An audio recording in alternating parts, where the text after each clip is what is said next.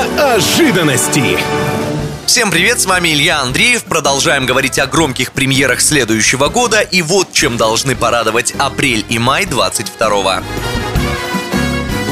Весной зрители вернутся в знаменитый мир магии, созданный Джоан Роулинг. Поможет с этим третья часть «Фантастических тварей», получившая подзаголовок «Тайны Дамблдора». Главный герой серии, магозоолог Ньют Саламандер, берется помочь профессору Хогвартса остановить темного волшебника Гриндевальда, которого, к слову, больше не играет Джонни Тепп. Теперь исполняет роль злодея Мадс Миккельсен, что принять как данность, судя по комментариям, получается пока не у всех фанатов, но время свыкнуться с мыслью еще есть. Премьера седьмого апреля.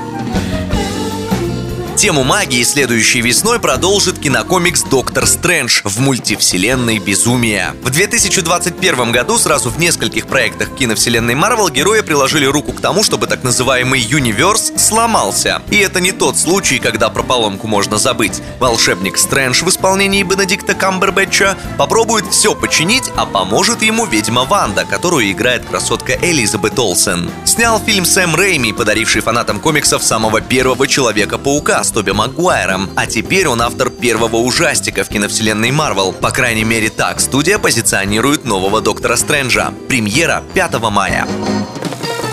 Ну а ди си Комикс ответит конкурентам полнометражным мультфильмом. В проекте «Суперпитомцы» некто похищает Супермена и других героев Лиги Справедливости. Спасать их будет пес Человека из стали Крипто и его новые друзья – животные из приюта, получившие сверхсилы. Снимать мультики со взрослым рейтингом сейчас, конечно, тренд, но это не тот случай. Возрастное ограничение шесть плюс, а значит, отправиться на просмотр можно всей семьей. Премьера девятнадцатого мая.